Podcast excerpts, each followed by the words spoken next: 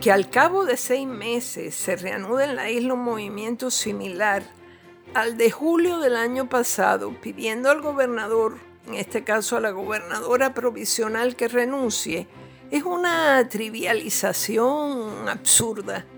Para empezar, aunque Wanda Vázquez haya planteado su precandidatura a las elecciones de noviembre, ella en este momento no es otra cosa que la persona que por carambola sustituyó al gobernante anterior.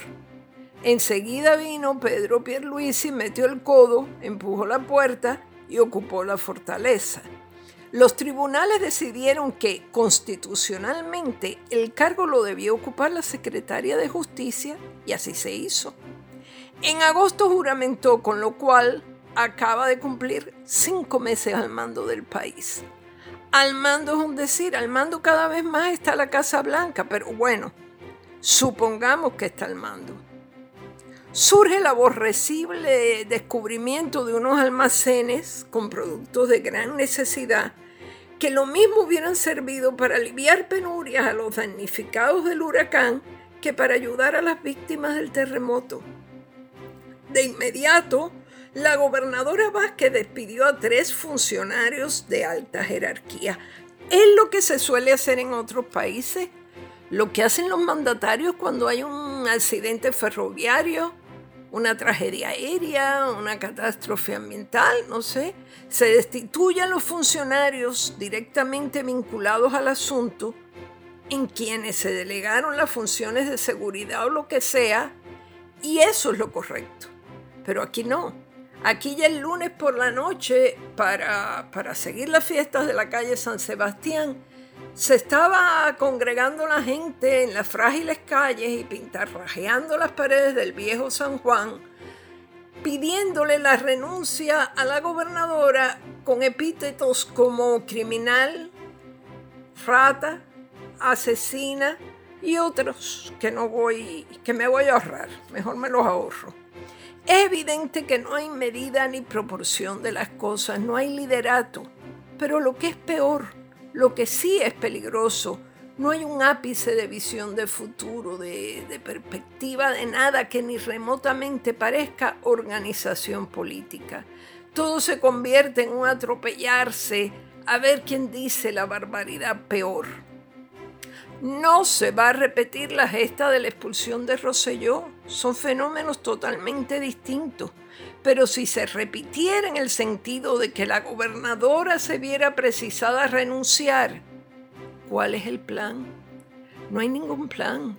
No, no han medido las consecuencias ni tampoco se ponen a pensar que alguien tiene que asumir la gobernación, juramentar a la carrera y ponerse a trabajar con el macro, que es muy macro escuelas que no se pueden reabrir y cuyos estudiantes siguen en el limbo, aunque tienen que ir a clase, ya estamos casi en febrero, tienen que cogerlas en campamentos improvisados o lo que sea.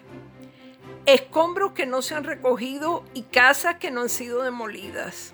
Acuerdos que hay que cerrar con FEMA y documentos que hay que preparar movilizando una gran cantidad de funcionarios, para presentar números y recuento de daños.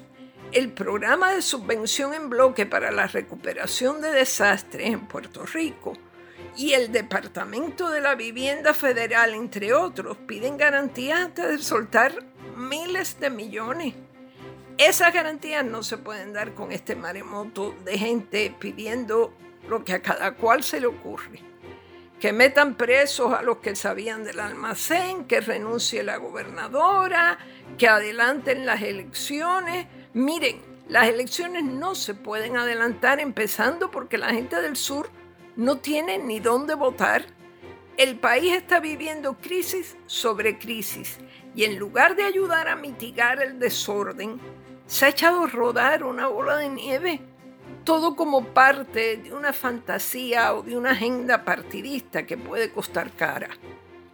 No es justo pedir la renuncia a la gobernadora Vázquez y no decir a quién desean que la sustituya, porque todos los que están ahí golpeando cacerolas sueñan con alguien, eso seguro, Pues a confesar el sueño y llevar en hombros al nuevo o la nueva gobernadora hasta la fortaleza. En todas partes hay un líder, como bien ustedes saben.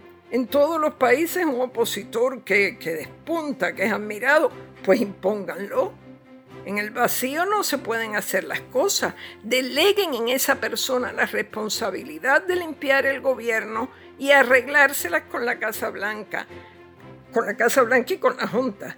Enfrentar al Congreso, negociar los bloques de ayuda de emergencia y con el Departamento de Vivienda Federal, que se ha puesto bravo. Más un largo etcétera que incluyen las ayudas solicitadas por los agricultores.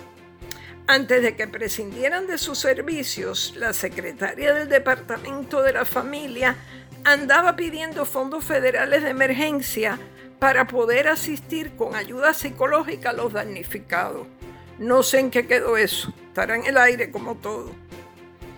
Tendrá una lista de trabajo, una agenda tremenda escogido por las multitudes, pero que lo escojan ya.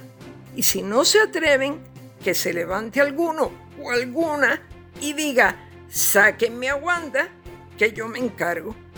Eso es lo valiente y lo honesto. Cuentas claras conservan, no sé, conservan necedades. Esto ha sido Maldita Montero. Hasta la próxima semana.